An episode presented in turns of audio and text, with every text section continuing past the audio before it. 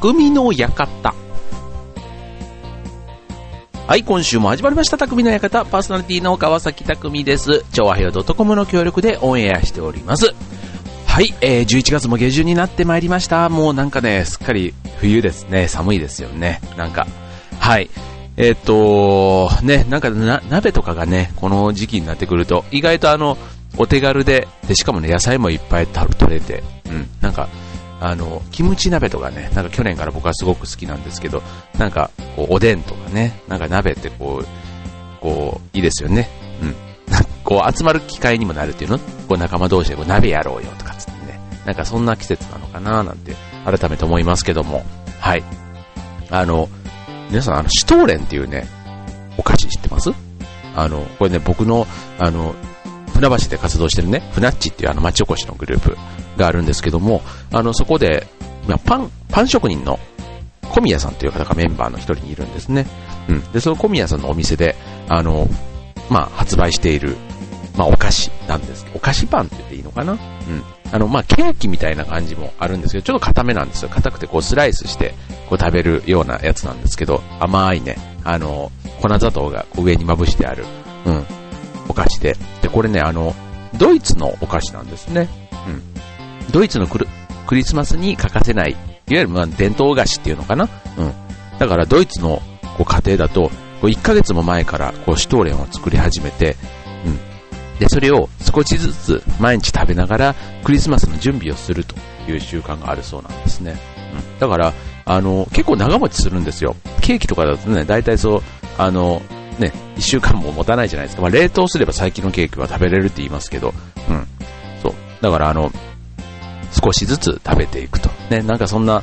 文化が、うん、あの、ドイツだったんだっていうのもね、つい最近知ったんですけど、これシュトーレン、皆さん食べられたことありますかね？僕ね、実は食べたのがね、この2年、2、3年なんですよね。これも人からいただいた時に、なんだこれはすっごい、ね、超うまいじゃんとかつって、うん、あの、中にはね、こう、レーズンとか、これあとイチジク、オレンジなどのこうドライフルーツだとか、あとはアーモンド、こう、くるみとか、そういうナッツ類とかをね、こう使った、いわゆる発酵菓子と言われるものなんですけども、うん。こう、1センチぐらいでね、こうスライスして、こう、コーヒーとかね、こう、紅茶と一緒にこう、ね、おやつ時間とかに出れば、すごくね、なんか、あの、ぎゅっとね、詰まった感じっていうの。うん。なんて言ったらいいんだろう。あの、すごいね、歯触りというかね、舌触りというか、すごいボリュームがあるんですよ。だから1センチぐらいでもね、すごいあの、食べた感じがあるというか、うん。あの、あれあれあれ、ソイジョイ、ソイ、ソイジョイと比べてちょっと怒られそうだけど、ソイジョイ的な、ああいうちょっとなんか、んってこう、すごくこう歯応えがあって、ちょっと、あの、ポキンと折れたりするような感じもなく、すごいしっとりしてて、うん。なんか、ああいうね、とボリューム、腹持ちがなんかすごく良さそうな、そんなお菓子なんです。はい。ということでね、まあなんでこのシュトーレンの話をしてるかというとね、まあちょっと、うちの座長がね、劇団の座長が、あの、の、お、お、おばさん？おじ、おじさんって言ったらいいのかな？あな、なんだろう、えっと、旦那さんのお姉さん、ね、座長のね、がドイツに住まれてるんですね。で、毎年あのドイツに行っていて、で、ちょうど今回その、ね、あの、シュトーレンの話をしたらすごくね、あの、欲しいって、うん、買ってきてっていうふうに言われたんですけども、うん、彼女にとってね、なんかね、ドイツはね、すごくなんか、あの、行ってきた話を聞くと、すごくなんかこう、実家に帰ったかのような、こう、なんかふるさとの思い出を話すように、ドイツのここはこうで、ああって、すごくね、あの、あの、熱くというかね、楽しくこう語ってくれるんですよね。うん。なんかね、この、シュトーレン、ドイツ、うん、なんかそういうね、ふるさとを思い、ね、家庭の味っていうことだからね、多分それぞれ家ごとにね、なんか味の違いもあったりするんだろうなぁなんて思いながら、はい、今日のオープニングトークをしておりますけども、はい、えー、本日の匠の館ですが、そんなね、ふるさとということで言うとね、僕のふるさとは大阪でございます。はい、大阪といえば、ということでね、はい、えっ、ー、と、今回はね、大阪の話でよく聞かれる話ということで、2つほど取り上げてみたいと思います。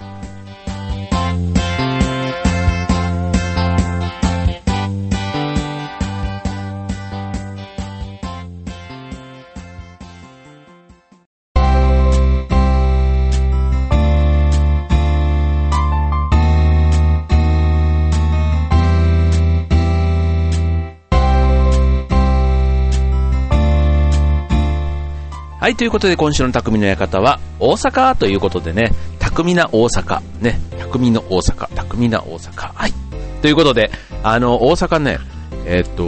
僕あの、大学卒業して、こっちに出てくるまでは、まあ、ずっと大阪にいたんですけども、うん。あんまりね、大阪のことね、こう、当然関東の人よりは詳しいっていうのはそれはあるんですけど、うん。なんかこ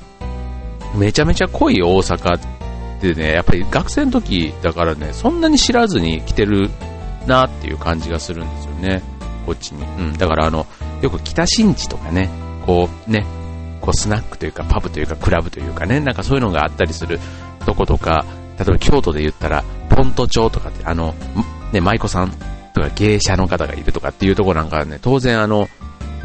うん、学生の時なんか行く機会は全くなく、うん、なんかそういう大人になったら踏み込む、踏み、足を踏み入れるかもしれない。踏み、踏み入れなくてもいいんだけど、なんか踏み入れるイメージがあるじゃないですか、なんかね。うん、こう、接待をされてる イメージっていうの、なんかあの、鴨川沿いとかさ、なんかこう、川床の上でね、こう、なんかちょっと、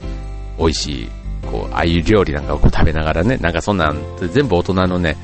あの、やることなんだなって思いながら学生を終わって東京に出てくるとね、意外とね、関西でこう、やり残しというか知らないことが多かったりで、うん、だからあの出張とかで大阪行ってきたりすると、ああだったこうだったとか言われると、へえなんて言いながら、うん、やっぱりね、ちょっと記憶が学生の時でストップしてしまっているので、ちょっとディープな大阪はね、あんまりね、熱く語れない部分ではあるんですけど、ただ、ただ、僕らぐらいでもね、あの、しっかりこう喋れる、こう、もっと庶民的なね、そんな話を今日はね、中心にしたいなと思います。はい。ということでね、まず最初のコーナーでは、もう大阪といえば、これ、食べ物の定番、たこ焼きです。はい。ね、たこ焼き、あの、もうお好み焼き、たこ焼き、まあ、あとは焼きそばは神戸とかのが有名かな。うん。なんかまあ、お好み焼き、たこ焼き、これ定番ですよね。まあ、粉物ですよ。で、あとはまあ、うどんなんかもね、蕎麦とうどんどっちって言われたらもう圧倒的にうどんですからね。うん。のね、粉物の中でも、まあ、定番はたこ焼き。で、南波のね、ああいう大凧なんかはね、いつも観光客のでこう行列ができたりとかね、最近はこう赤鬼っていうお店だったり、もいろんなね、あのたこ焼きの、まあ、名店が大阪はひしめいておりますけども、うん。まずね、たこ焼き。よくこれあの、ね、自分もね、これあまり知らなかったんですけど、うん、たこ焼きってそもそもな、どっから生まれたのっていうのって、ね、あまり知らないじゃないですか。うん。で、これね、もともとあの大正時代に大阪の屋台でね、生まれたらしいんですけども、これね、最初タコが入ってなかったらしいんですね。だからまあ、タコが入ってなくてたこ焼きってなんだって感じでしょ、うん、だから、タコが入る以前は、ラジオ焼き、ラジオ焼きあの、昔、三谷幸喜監督が、ラジオの時間ってやった、あのラジオで、G っていうのもね、あの、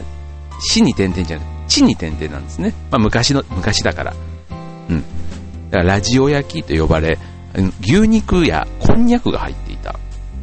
だって。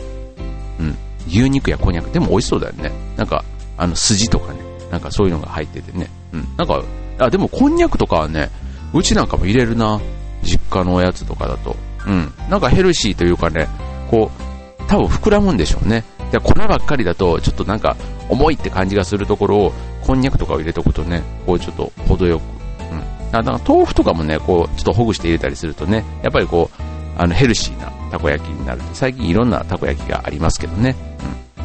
うん。で、えっと、うん。で、こんにゃくが入っていたそうなんですね。で、その屋台の主人が、たまたまお客さんから、明石のね、郷土料理。うん。明石といえばタコが有名じゃないですか。明石海峡でトレー瀬戸内海のね、タコが有名ですけども、その明石の郷土料理って言えばタコが入った明石焼きの話。だから明石焼きであの、つゆにつけて食べるね。そう。あれ明石焼きで、あれにはタコがもともと入っていたそうなんです。うん。で、そこでタコを入れたのがたこ焼きの起源。なんだそうなんですね。これね、僕あの、大阪に住んでいて、明石焼きっていうのもね、結構食べ、食べたのがね、高校生ぐらいの時なんですよね。僕は高校生の時だからもう、もう20年ちょっと前の話ですけど、その時にすんごいね、あの、ブレイクして、結構あの、学生の間でも、こう、明石焼きって超うまいよねとかつって、わざわざその明石焼き専門店みたいなのがね、大阪にもいくつかあって、なんかそこにちょっと部活の後に食べに行ったりとか、うん、なんか、たこ焼きはそこそこもうみんな食べ慣れてる世代だから、なんか明石焼きがね、全然ね、あの、大阪と明石です。そんな遠くないんですけど、まあ高校生の時には妙になんか遠く感じて、うん、なんかそれをね、ハマった、ハマった覚えがありますけど、う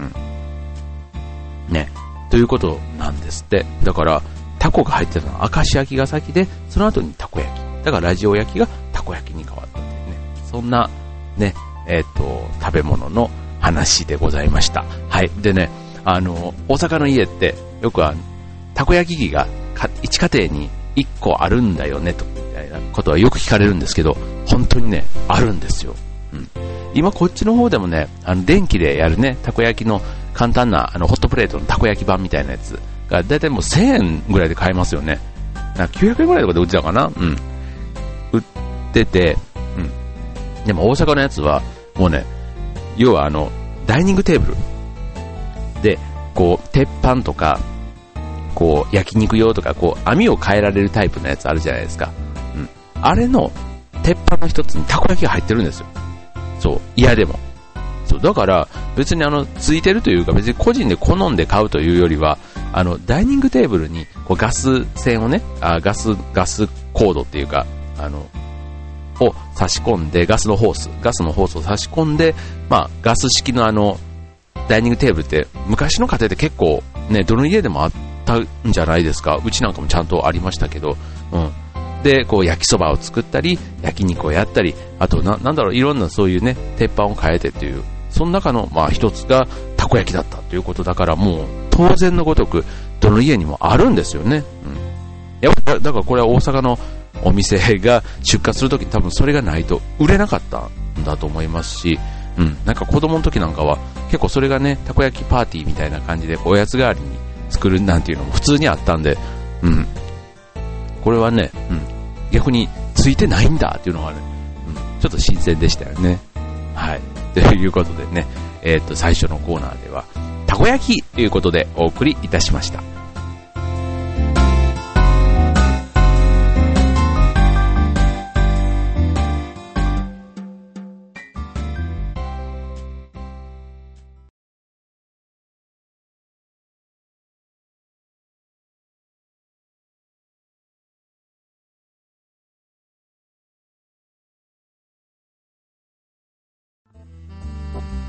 はい、ということで、匠の館、えっ、ー、と、続いてのコーナーですけども、えー、匠の大阪ということでね、大阪をテーマにお送りしています。はい。うんとね、最近、こう、仲間とじゃないですけども、あの、まあ、子供とかと話してるのも、ちょっとなんか、あの、お手伝いをしてくれた時とか、ね、なんかその時に僕があげるものがあるんですね。それは何かというと、キャンディ。ね、キャンディ。まあ、キャンディ僕、あの、結構よく持ち歩いてるんですよ。うん。で、まあ、職場の机の引き出しに入ってたりとか、うん、ちょっとカバンの中に入ってたりとかして、まあちょっとした時にこう、あげたりするんですけど、その時にね、うん、ついつい出ちゃうのがね、アメちゃんってね、言っちゃうんですよね。うん、アメちゃん。で、アメちゃんって、あの、聞いたことあります？特にあの、大阪の人はね、全然アメちゃんでいいと思うんですよ。でも、まあ今の人、どっちかというとおばちゃんのイメージかな。はい、アメ、ちゃんあげるわ、みたいなね。こう、アメちゃんっておばちゃんのイメージがあるけどね、僕なんか結構ね、好き好んでアメちゃんっていう言葉を使うんですけど、これね、そもそも、アメちゃんってどこでまで言うのかなっていうのをね、ちょっと気になってね、調べてみたんですね。うん。そうするとね、意外や意外。別にね、大阪だけじゃなかったんですよね。うん。で、あの、僕の住んでいるこの千葉県。千葉県はね、アメちゃんとはやっぱり言わない文化、文化というか地域でしたね。で、それをね、境界線をね、引いてみると、アメちゃんっていう、その、東の限界は、ね、えー、っと、愛知、岐阜、あと上まで登ると石川まで。石川じゃないな。福井かな。福井だな。福井、岐阜、愛知っていうね、この3県、東だったらね。で、西をずっと行くと、西はね、えっ、ー、と、四国は徳島だけだったり、えっ、ー、と、あとは中国地方は広島だけ。で、あとは九州だったら大分が、そのアメちゃんというエリア。で、あとは関西圏はね、ほとんど、関西は全部入ってますし、うん。そうですね、滋賀からあと、兵庫まで、うん、岡山は入ってなかったですね。兵庫、和歌山、奈良、大阪市、滋賀、京都、三重。うん。ということでね、うん。入ってますね。あ、福井、石川か。石川までか。福井、石川、岐阜、愛知ということでね、これらはね、アメちゃんということなんですって。うん。まあこれは実際に、あの、アメちゃんって言うよっていうのをね、リサーチ、全国47都調査したらそういう結果だったっていうことなんですけど、うん。まあなんか、ね、個人的には、こう、アメちゃんってすごくね、なんかアメに対しての親近感があるっていうの。で、僕、なんか、あとそういうので言ったら、おかゆ？おかゆのことなんかは、おばあちゃんなんかはおかいさんって言って、うん、おかいさん、さんってつけてましたよね。うん、ちなみにその、アメに関してで言ったら、東北地方だとね、アメちゃんじゃなくて、アメコみたいな、なんかそんな名前でね、言ったりする地方もあるみたいですよ。はい。で、これあの、アメちゃんっていうのはね、こう、要は、名詞に継承というかね、つける例としては、例えば、お店の名前に、まあ大阪の場合で言うとね、3をつけることっていうのがね、結構関西の文化圏ではあるんですね。うん。だから広島はそういう意味では関西の文化圏ということで、あの、例えばお店、えっと、百貨店とかで、こう、三越さんの隣の通りにあるよとか、あと、ハンズさん。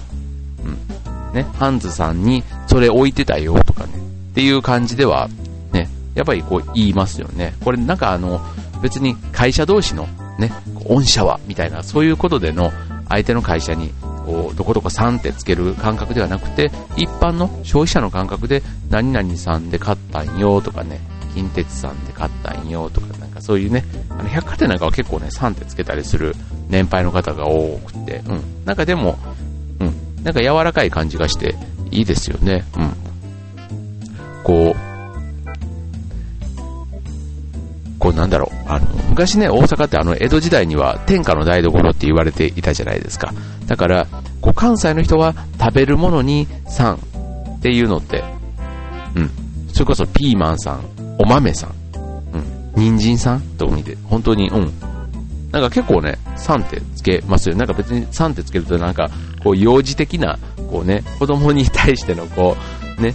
これはピーマンさん食べようね、みたいなイメージもあるかもしれませんけど、うん。これはね、やっぱりなんか食べ物を大事にする、なんだろう、心、敬意、なんかそんなところから、ね、生まれたのかななんて思いますけども、はい。そんな文化があります。はい。で、ちなみにね、あの、同じさっきあの、おかゆのことをおかゆさんなんて言うって話もしましたけども、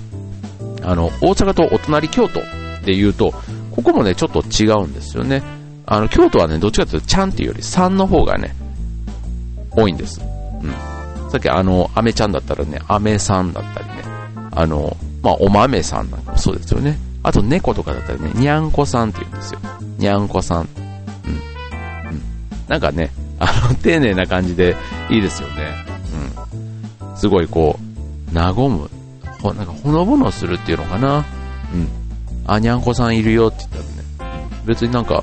あの、大人の人が言ってても、すごい、こう、品があるような感じもしますよね。はい。ということでね、はい、アメちゃん。うん、この間ね、なんか新聞読んでたら、大阪で、こう、なんだっけな、天王寺区っていうね、区があるんですけど、そこの、あの、製菓会社がね、アメちゃんっていうね、飴を販売したって言ってなんか、載ってましたけど、はい。ぜひちょっとね、一回ちょっと、あの、話のネタではないですが、うん、一度ちょっと購入してみてね、あの、味はそんなに多分買わないと思うんですよね。なんか昔ながらの駄菓子と買わないと思いますけども、はい、そのアメちゃんね、ぜひちょっと食べてみたいなって、え、思います。はい。ということで、えー、っと、今週は、匠が伝える大阪というテーマでね、お送りしていますが、はい、えー、たこ焼きと、アメちゃんということでね、まだまだこれほんのね、もう、ほんのほんのほんのもうね、一部だけ今日はお伝えしましたけども、なんかね、大阪のことで、これなん、大阪のここ不思議よね、とか、ね、そんなことがもしありましたら、ぜひぜひ番組の方までお問い合わせ、おお問い合わせじゃない、お便りお待ちしております。巧みな視点で続々解決していきたいと思います。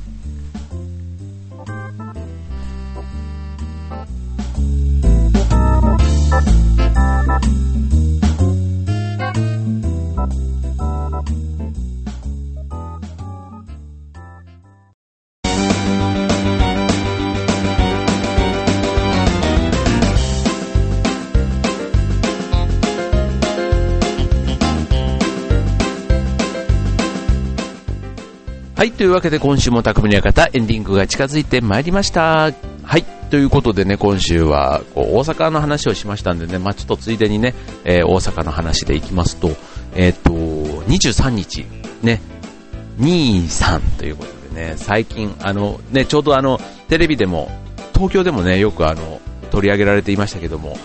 大阪にあの、平方パークというね、あの、京、えっ、ー、と、京阪電鉄のね、沿線に、平方というね、あの、1枚2枚の前に方向の方とかね、なかなかね、関西人以外は読めない、そういう地名の市があるんですけども、そこにあの、遊園地があって、平方パークというんですね。で、ここの平方パークの、うん、お兄さん、いわゆるあの、キャンペーンボーイというか、マスコットボーイというか、うん、それをね、決める、平パー兄さん総選挙っていう、平パー兄さん選挙っていうのがね、ちょうどね、えー、夏ぐらいに僕が子供たちを連れて、久しぶりに平方パークに行った時にもやってたんですけども、それの発表があったんですね、23日。23にかけて23日に。はい。で、もうあの、皆さんご存知と思いますが、あの、ブラマヨのね、2人が、あまあ、総選挙という、あ、選挙ということでね、あの、出ていて、まあ、結果、あの、小杉がね、こう、当選ということだったんですけども、うん。なんかあの、なんだろう、ね、こう選挙って最近こう政治の世界もあんまりいい話が聞こえないじゃないですか。なんか政治の中でこうね、こうお互い与党と野党がね、お互いのことをこうなんか批判しながら、あんまりなんかこう、議論としては前向きなことをやってんのかなって、なんかこう、ね、いう感じが一致、こうね、えー、国民の立場からするとしないでもないですけども、うん。まあでもね、あの、まあ国のね、政治はそれだけ難しいということですからね、まあ、いろんな議論もあって、ね、こう外野がね、こう、批評というか言うだけは簡単ですけどね、うん、実際のその立場になったら相当ね、プレッシャーもあって大変なんだろうなと思いますけども、まあこのね、平パー兄さんに関してもね、無事当選した暁には、またね、平方パークのこう盛り上げにね、一役買っていただくということではね、また重責を担うことになると思います。うん。なんかあの、もともとはね、えっと、小杉が初代お兄さんで、だったけど、なんか平パンに行ったことがないかなんかそんな話をテレビ番組で言ったんですよね。そう、そしたら吉田の方が、お前それはないだろう、みたいな話で始まったということだったんですけども、まあ、来園者のね、まあ、熱い、もう、ガチンコですよ。ガチンコ投票で、えっ、と、よ、なんか、小杉11万の吉田7万ぐらいの、そんな票差だったかと思います。はい。まあね、えー、それだけのね、大差をつけて、まあ、小杉が当選したということでしたけどね。うん。なんかこう、あの、大人も子供もじゃないですけど、なんか素直にね、うん、なんかあの、楽しい選挙って言ったらいいのかな。うん。まあ、11万集まるってね、まあ、投票期間全然長いですけど、うん、なかなか、ちょっとしたね、あの うん、普通の市議会議員だったらもう、ね、トップ当選するぐらいの票数を集めているわけですから、うん、結構な盛り上がりを見せていたようですけどね。はい。ということで、なんか、あの、大阪の話をしていると、またね、こう、年末に僕はいつも帰省で大阪に帰りますけども、ね、なんかそんな大阪もね、今までこう、見てなかったところを少しちょっと、あの、見て、ね、こう、たこ焼きなんか、たこ焼き屋さんなんかもね、なかなか最近そういえば大阪で行ってないなぁなんて思ったりして、なんかそんな意外とね、自分の実家、ふるさと、ちょっとね、あの、年を重ねて、もう一度ね、立ち返ってみると、うん、すごくいいところってあると思いますよ。うん。この間、うちであの、高校の時の同窓会があったんですね。二十何年ぶりに、うん、あって、僕はちょっとあいにく行けなかったんですけど、うん、なんかきっと楽しかったんだろうなとか、なんかその、20年のね、やっぱりこう時間の経ち方、あとは当時、こう言えなかったじゃないけど、やっぱりね、こう高校生の時って何かとこうね、あの、お互いがお互いを、意外とこう、なんかつまんないこともすごく気にしてたなっていうような感じもね、しますし、うん。なんか、いろんなものにね、こう、思い出はたくさんある街ですから、うん。なんか、ちょっと大人になった今だから、うん、一個一個もう一度おさらいのように、こうね、体験してみるなんていうのはね、最近僕の中ではちょっとやってみたいことの一つなんですね。はい。なのでまあ、今日ね、まあ、アメちゃんなんていうのもね、ちょっとあの、人に話す機会はめったにないので うん、あの、皆さんどんな感想をちょっと持たれたかわからないですけども、はい、またね、ちょっと大阪、決して遠い街ではありません。もうね、深夜バス乗ればね、片道今4000円ぐらいで帰れてしまうという、そんな身近な街になりつつある大阪です。はい、皆さんもね、機会があったらぜひお楽しみください。ということで今週の匠の館はここまで。バイバーイ。